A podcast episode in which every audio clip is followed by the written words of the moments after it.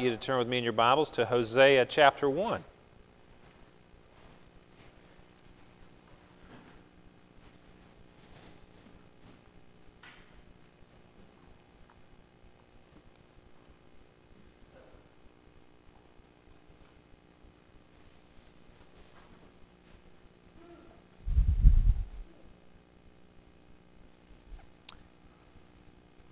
We're going to begin a study today of, of, the prophecy of Hosea, and it is a very provocative uh, account that we're about to read, and it might even offend us. Uh, some of the language that's used and some of the activity that's, that's being described here. but in it, uh, we will find a great expression of God's covenant love to his people and and it's it's so worth it. Uh, it's something that I've been wrestling with for a couple of weeks now, and uh, it's it's not the easiest passage to read or study, uh, but well worth. it. Of course, always God's word is worth the effort in the study. But I'm really excited about the book of Hosea and the the message that it sends to us. I remember talking to someone, I can't remember who it was. I've narrowed it down to two people, uh, two women that uh, uh, are friends uh, of ours, and I remember one of them. I can't remember which one, but they were we were talking about church and worship, and and she was just saying, you know, I just want to I want to go to church and hear about the great love God has for me as one of His people, and that is exactly what we're going to hopefully experience today as we think about what God was saying to Israel through the prophet Hosea. We're going to read the first three chapters. That sounds daunting, but they're short and, uh, and we're going to look at these, uh, Lord willing, for a couple of weeks and, um, and see how far we get. But let's hear God's holy, inspired, and inerrant word. The word of the Lord that came to Hosea, the son of Beeri, in the days of Uzziah, Jotham, Ahaz, and Hezekiah, kings of Judah, and in the days of Jeroboam, the son of Joash, king of Israel. When the Lord first spoke through Hosea, the Lord said to Hosea, Go, take to yourself a wife of whoredom, and have children of whoredom, for the land commits great whoredom by forsaking the Lord. So he went and took Gomer, the daughter of Diblaim, and she conceived and bore him a son. And the Lord said to him, Call his name Jezreel, for in just a little while I will punish the house of Jehu for the blood of Jezreel, and I will put an end to the kingdom of the house of Israel. And on that day I will break the bow of Israel in the valley of Jezreel. She conceived again and bore a daughter, and the Lord said to him, Call her name No Mercy, for I will no more have mercy on the house of Israel, to forgive them at all. But I will have mercy on the house of Judah, and I will save them by the Lord their God. I will not save them by bow, or by sword, or by war, or by horses, or by horsemen. When she had weaned no mercy, she conceived and bore a son. And the Lord said, Call his name not my people, for you are not my people, and I am not your God. Yet the number of the children of Israel shall be like the sand of the sea, which cannot be measured or numbered. And in the place where it was said to them, You are not my people, it shall be said to them, Children of the living God. And the children of Judah and the children of Israel shall be gathered together and they shall appoint for themselves one head, and they shall go up from the land, for great shall be the day of Jezreel. Say to your brothers, You are my people, and to your sisters, You have received mercy. Plead with your mother, plead, for she is not my wife, and I am not her husband, that she put away her whoring from her face, and her adultery from between her breasts, lest I strip her naked, and make her as in the day she was born and make her like a wilderness, and make her like a parched land, and kill her with thirst. Upon her children also I will have no mercy, because they are children of whoredom. For their mother has played the whore, she who conceived them has acted shamefully. For she said, I will go after my lovers, who give me my bread, and my water, my wool, and my flax, my oil, and my drink. Therefore I will hedge her up, her, up her way with thorns and I will build a wall against her so that she cannot find her paths. She shall pursue her lovers, but not overtake them, and she shall seek them, but shall not find them. Then she shall say, I will go and return to my first husband, for it was better for me than, than now. And she did not know that it was I who gave her the grain, the wine, and the oil, and who lavished on her silver and gold, which they used for Baal. Therefore I will take back my grain in its time, and my wine in its season. And I will take away my wool and my flax, which were to cover her nakedness. Now I will uncover her lewdness in the sight of her lovers, and no one shall rescue her out of my hand. And I will put an end to all her mirth, her feasts, her new moons, her Sabbaths, and all her appointed feasts. And I will lay waste her vines and her fig trees, of which she said, These are my wages, which my lovers have given me. I will make them a forest, and the beasts of the field shall devour them. And I will punish her for the feast days of the Baals, when she burned offerings to them, and adorned herself with her ring and jewelry, and went after her lovers and forgot me, declares the Lord. Therefore, behold, I will allure her and bring her into the wilderness and speak tenderly to her. And there I will give her her vineyards, and make the valley of Achor a door of hope. And there she shall answer as in the days of her youth, as at the time when she came out of the land of Egypt. And in that day, declares the Lord, you will call me my husband, and no longer will you call me my Baal. For I will remove the names of the Baals from her mouth, and they shall be remembered by name no more. And I will make for them a covenant on that day with the beasts of the field, the birds of the heavens, and the creeping things on the ground. And I will abolish the bow, the sword, and war from the land. And I will make you lie down in safety. And I will betroth you to me forever. I will betroth you to me in righteousness and in justice, and steadfast love and in mercy. I will betroth you to me in faithfulness, and you shall know the Lord. And in that day I will answer, declares the Lord. I will answer the heavens, and they shall answer the earth. And the earth shall answer the grain, the wine, and the oil, and they shall answer Jezreel. And I will sow her for myself in the land, and I will have mercy on no mercy. And I will say to not my people, You are my people. And he shall say, You are my God. And the Lord said to me, Go again, love a woman who is loved by another man and is an adulteress, even as the Lord loves the children of Israel, though they turn to other gods and love cakes of raisins. So I bought her for fifteen shekels of silver, and a homer and lethech of barley. And I said to her, You must dwell as mine for many days. You shall not play the whore, or belong to another man. So will I also be to you. For the children of Israel shall dwell many days without king or prince, without sacrifice or pillar, without ephod or household gods. Afterward, the children of Israel shall return and seek the Lord their God and David their king and they shall come in fear to the Lord and to his goodness in the latter days. May God bless the reading and hearing of his word. Let's pray. Father, we do pray that you would you would bless the reading and hearing of your word.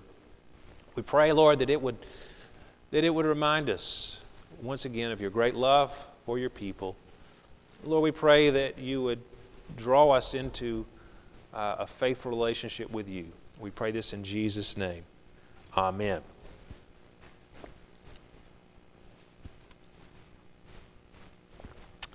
Just give you a little background. Well, first of all, let me my outline. I have two points today, and I and I the the copier is having a few problems, so I didn't give you the outline that I usually would give you. But just if you want to, if you you are taking notes and you want the outline, number one, we have a wife who will not be faithful, and number two, we have a husband who will not give up. And uh, under that husband who will not give up, we have two points: he pursues and he purchases. So that's where I'm heading today. But just to give you some quick background of Hosea, Hosea uh, prophesied during the latter half of the 8th century BC, in the late uh, 700s, right before Israel fell. His, his message was addressed mainly to the northern kingdom of Israel. Uh, Israel, uh, the ten northern tribes, and in Judah, the, ten, the two southern tribes, after the death of Solomon, split into two kingdoms. Israel was less faithful than Judah, and uh, Hosea is ministering at the time right before Israel is going to be conquered by the Assyrians, and they're going to be sent into exile. Judah will last another 150 or so years uh, because of their faithfulness to the Lord. Hosea ministered to mainly to that northern kingdom, uh, that very unfaithful northern kingdom. Uh, what we have here, if we outline the book of Hosea, the first three chapters that we just read are this real life representation of what God wants to communicate to his people. Uh, God often did this with the prophets. He, he, would give a picture through the prophets. For example, uh, Ezekiel, he, he told Ezekiel to do several things that seemed very odd, but he would do these things publicly.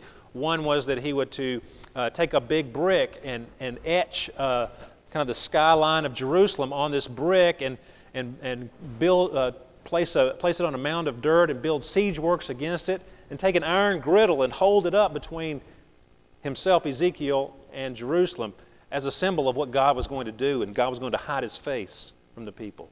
It was kind of a, a living illustration. He also told him to sharpen up a sword and shave his head with it, which is kind of crazy, but it was a picture of what God was going to do. He was going to cut him down, was going to shave Israel down to the ground and, send them into exile.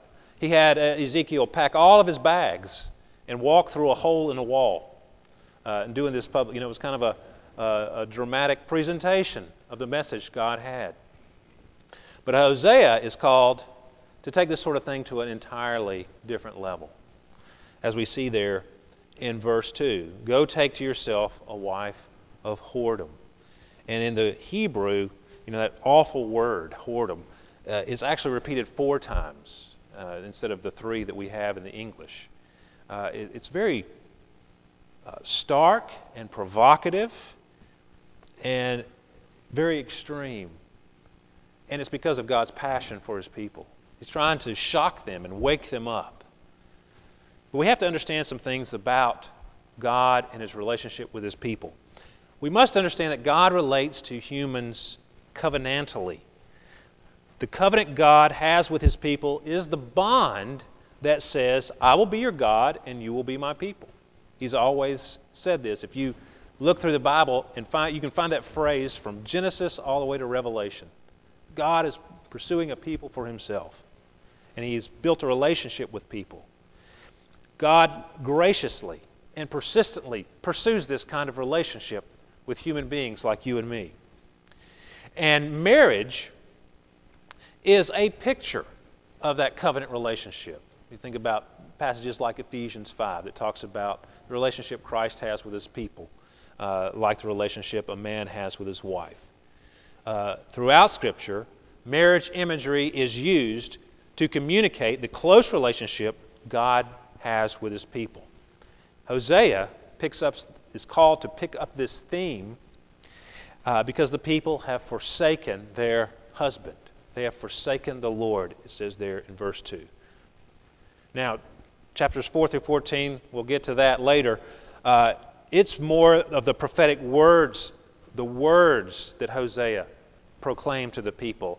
And mainly, it is a lawsuit, a covenant lawsuit against the Israelites. God is taking his people to court and is accusing them and asking them to answer for their crimes against him.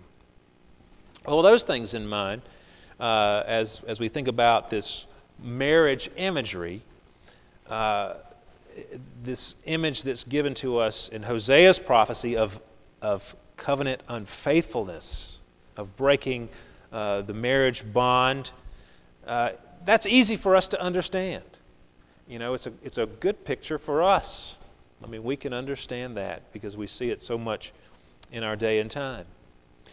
But as we see this, we want to look at the two parties. There's the wife who will not be faithful, as I said before, and two, a husband who will not give up. So let's look at these two in turn. First, we have a wife who will not be faithful. We've already read verse 2, and the unfaithful wife in Hosea's context is the nation of Israel. They were guilty of pursuing and worshiping false gods, such as Baal, that was mentioned there. They were also uh, guilty of immorality, bloodshed, and political intrigue. Just as a side note, in verse 1, it mentions that Hosea ministered during a time of four kings from Judah, uh, but it only mentions one king from Israel. And there were several other kings after that king but they're not mentioned because they all came into power by assassination And it's almost like God is saying through Isaiah, those kings don't even count. They're, they're not even legitimate at all in any way, shape, or form. Not that the others were legitimate either.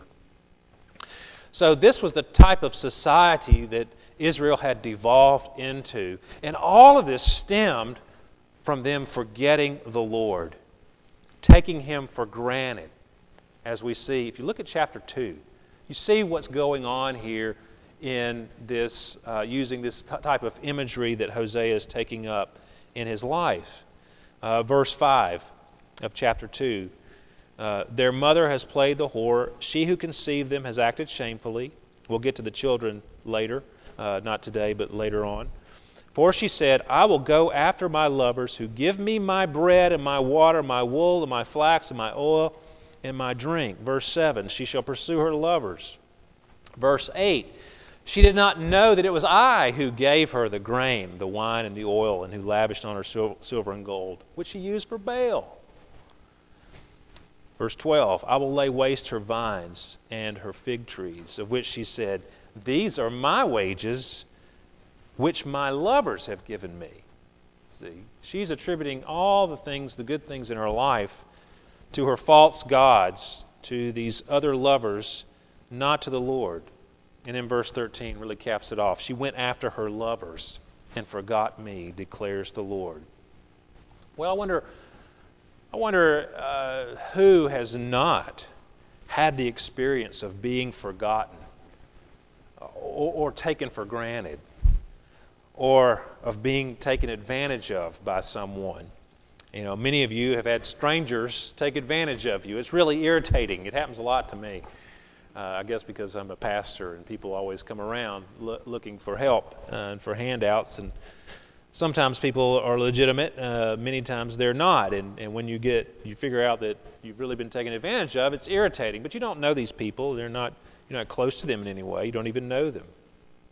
However, it's much worse than irritating to have a friend take advantage of your kindness, uh, to have a friend take you for granted and then leave you out uh, when it comes time to go out and have a good time or to, to uh, enjoy one another's company. And even more painful would be the scenario that's before us today to have a spouse who enjoys all your love, uh, all, all the, the good things that you do for them, only to be unfaithful to you with someone else. Completely ignoring how much you put into the relationship, how committed you are to it. That kind of betrayal is, is much worse than the offense of, a, of being swindled by a stranger. But this is the kind of be- betrayal God has experienced from his people here in Hosea. The people for whom the Lord has done everything. He has provided absolutely everything for them, and they have forgotten him. Now, just to bring that to us today, how many of us have forgotten the Lord? How many of us give the Lord the time of day? How many of us take the Lord's mercies towards us for granted? How many of us even have a relationship with the Lord? Do we take all the things that He gives us? Have we forgotten about that? You know, even every breath that we take, the Bible tells us, is a gift from God. Everything comes to us from His hand, every good and perfect gift.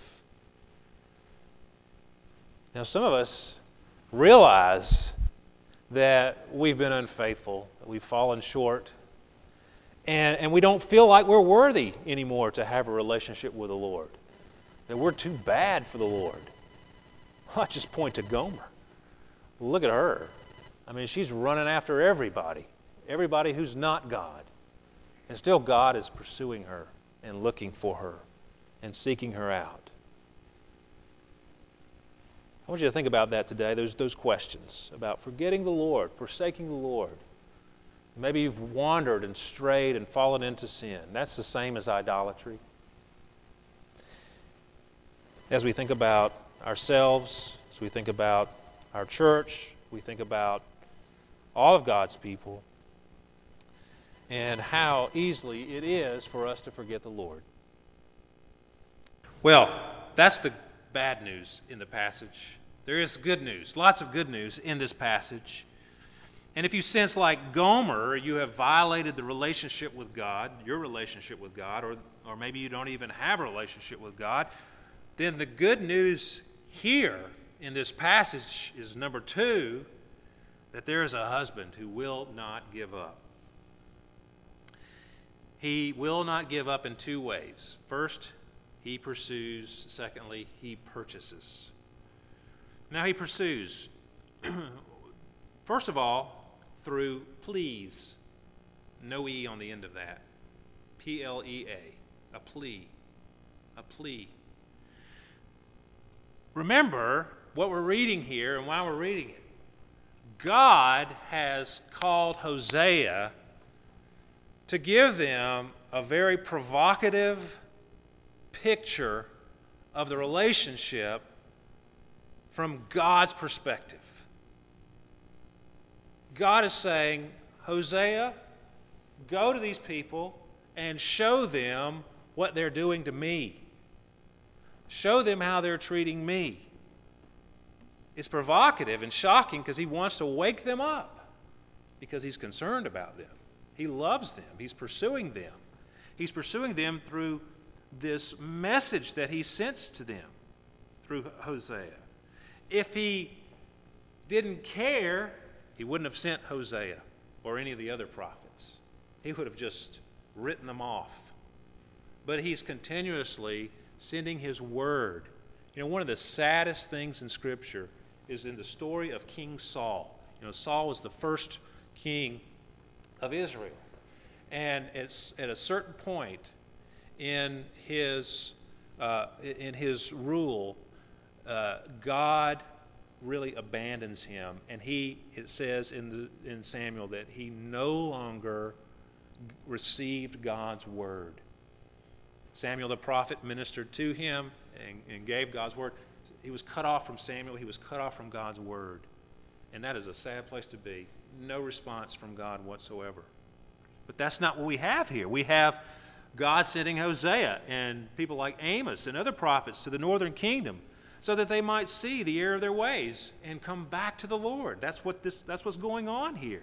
He's pursuing them like a jilted husband who will not give up. He's given him three children and, and given them these crazy names so that they would see the judgment that's impending upon them to wake them up. So, see, God is, is seeking for them. And look at chapter 2, verse 2. Plead with your mother, plead. For she is not my wife, and I am not her husband. The relationship has been broken. Plead with her that she put away her whoring from her face and her adultery from between her breasts. So God is pleading through Hosea to us today who may have forgotten the Lord or forsaken the Lord or taken the Lord for granted or maybe has, have not given the Lord uh, our time, have not uh, contributed to the relationship in any way, shape, or form. He's still reaching out to us, He's still pursuing us. And look at verse 14. Behold, I will allure her and bring her into the wilderness and speak tenderly to her. Isn't that a great encouragement to us? To, to return to the Lord. This is Gomer he's talking about, the one who's run off with all the other lovers. He's saying, I'm going to I'm going to take her off and we're going to go on vacation, so to speak. And I'm going to get her off one on one and I'm going to speak tenderly to her. And the Lord will speak tenderly to you today. He will forgive you and cleanse you. We read it in Psalm 103. You know, the Lord is gracious. He's slow to anger. He's, he's abounding in mercy. So God is pursuing his people through, their, through the plea that he makes. But he also does it through chastisement. And this is interesting. Uh, he, first of all, uh, is threatening to take away his mercies if you, and leave them to their own devices. Several things in chapter 2, verse 3. He's going to strip her naked and make her as in the day she was born, and make her like a wilderness, and make her like a parched land, and kill her with thirst. Upon her children also I'll have no mercy because they are children of whoredom. So he's going to remove all the things that he's provided for them, for her. He's going to, to take away all the good mercies that they, that, uh, they have enjoyed all along. Verse 9, same thing. Therefore, I will take back my grain in its time, and my wine in its season, and I will take away my wool and my flax, which were to cover her nakedness. Verse 12 I will lay waste her vine and her fig trees, of which she said, These are my wages, which my lovers have given me. I will make them a forest, and the beasts of the field shall devour them. See, when we have forgotten the Lord, we have forgotten that we, we walk under His mercy constantly. As I said before, every good and perfect gift comes from the Lord. Every breath that we take is a gift from God. Everything that we have that is good is from His hand. Even unbelievers, the Bible tells us, enjoy God's common grace. The rain falls on the just and the unjust. They enjoy the benefits of, of crops that are produced through the rainfall falling upon them. That's all God's mercy to the whole world. Even if you're an unbeliever today, you experience God's mercy and His grace. If God removes that from you, uh, it's, it's bad.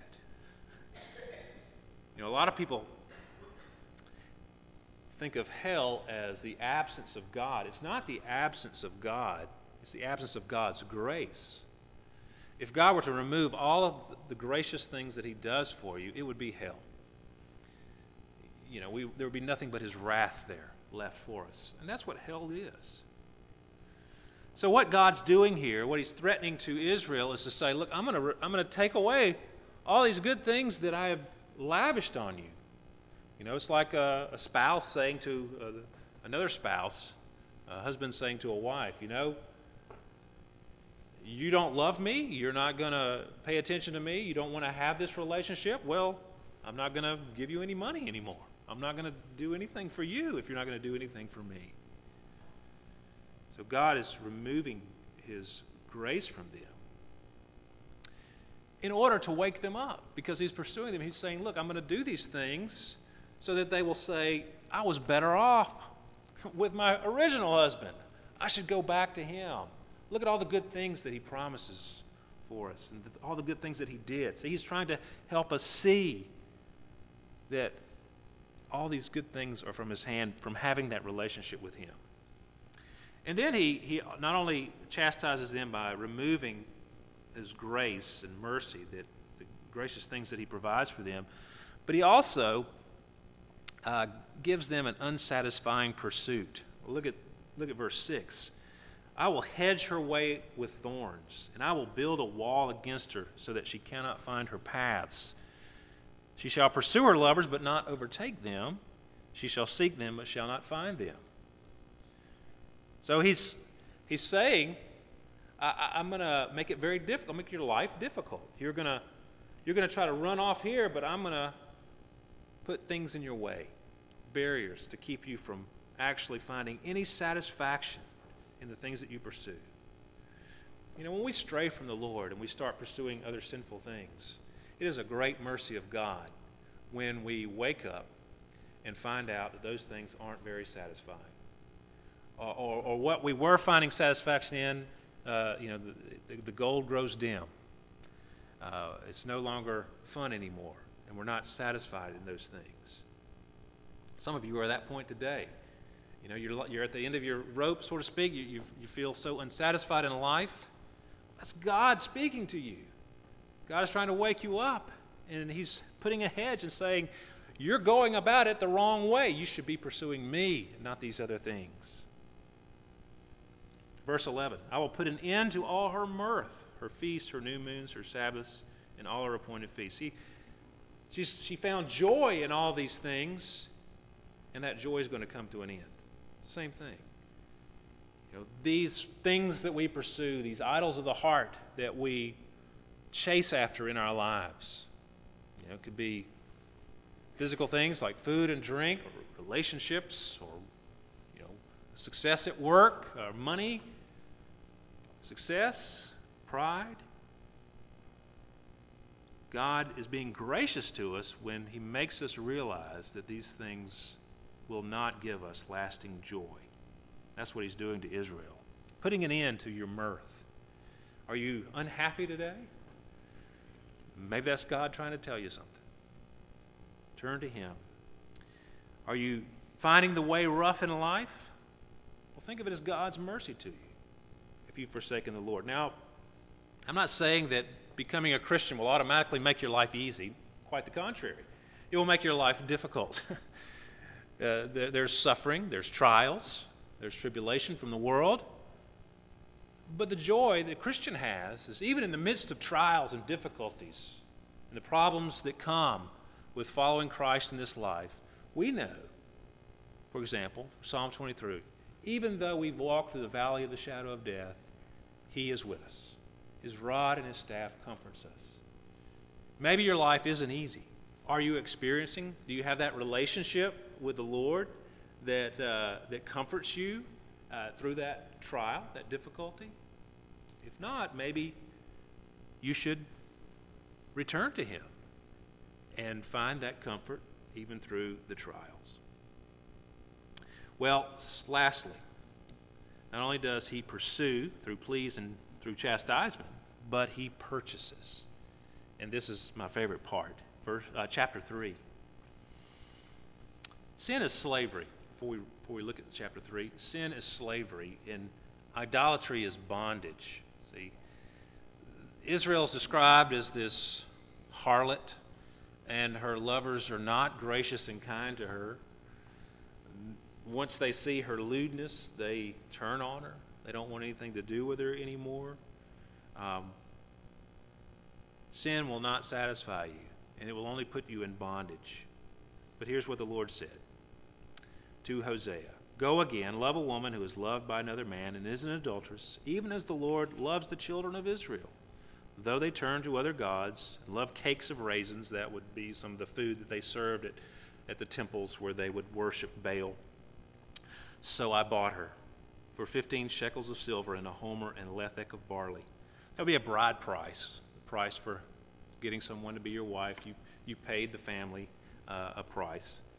And I said to her, You must dwell as mine for many days. A lot of what's going on in Hosea is talking about God's covenant with his people, as we said at the beginning. If you look back, for example, at Moses, when Moses is given the law, God rescues the people. He, he gets them out of bondage from Egypt. And at Sinai, he graciously gives them his law. And he, he says, Here's how, uh, as my people, I want you to live. This is how uh, I want you to flourish by following these laws that I've given you for your, for your benefit. And the people said, We will. We agree. And God says, If you follow me, if you keep my covenant, you will be blessed. But if not, you're going to be cursed. And there's a whole array of curses that are, are listed in places like Deuteronomy. Well, in that covenant relationship that has been broken here by Israel, God is threatening the curses of the covenant. And you can see that more spelled out in 4 through 14. It goes right down the list of some of the curses that God has threatened in Deuteronomy that's coming to fruition here in their unfaithfulness in Hosea. But God is going to buy them back. And how does He do that? Through Jesus Christ. It says there in, in the final verse The children of Israel shall return and seek the Lord their God and David their king, and they shall come in fear to the Lord and to His goodness in the latter days. What did the true king do? He came, and on the cross, He bore the covenant curses for us. All the curses that are due to us for being unfaithful to the Lord, for wandering from Him, from taking Him for granted, for pursuing other lovers, all those curses that should fall on us fell on Him. He bore the curse. He was made a curse for us on the cross to pay the penalty for us, to pay the price, to buy us, to redeem us to make us his children. That's what the Lord has done for us. He is the King, David, uh, the fulfillment of that promise, the, the covenant promise to David. And so now we can come to the Lord. We can have that relationship with Him. So I wonder today, you find yourself, like Gomer, having wandered from the Lord, you've broken your covenant with the Lord, well, maybe it's time to have a, a renewal of your vows. You know, sometimes people go to the beach when they're they've been married for 25, 30 years or so, or 40 or 50, and they renew their vows to one another in a sweet ceremony. That's what we can do with the Lord. He's always welcome, welcoming us back, like the prodigal son's father, running out to meet us. We just turn to Him. Renewing our covenant with the Lord, saying, Yes, Lord, I've, I've wandered and I want to heed your call. You know, I'm burdened with my sins, and you said, Come to me, all who labor and are, are, are all who are burdened and heavy laden, and I will give you rest. I'm going to come to you, Lord, and He will welcome you in, and He will He will marry you. I will betroth you to me forever. Verse 13 says. And even if you don't know the Lord today, if you've, you've never been in a relationship with the Lord, that's the invitation to you as well to come and, and find in Him uh, a husband, even if you're a man, you're still the bride of Christ, to find a husband who will welcome and love you and provide for you and care for you and cleanse you from sin, wash you and renew you and make you His own forever. What a great, loving Heavenly Father we have. And what a beautiful picture this is, even though it's quite racy and nasty in many ways. But it shows our sin, but it, even greater, it shows the great love and mercy and kindness of our loving and faithful God. Let's pray together. Father, we thank you for this passage. We thank you for how powerful it is to communicate to us your great love to us. Lord, we pray that each person here would answer that call to come to you, to come back to you. Lord, forgive us for our many indiscretions, for our outright spiritual adultery. Forgive us for loving things that are hateful to you. Lord, cleanse us, renew us, and may we enjoy your salvation. May we enjoy that relationship with you. And we pray this in Jesus' name. Amen.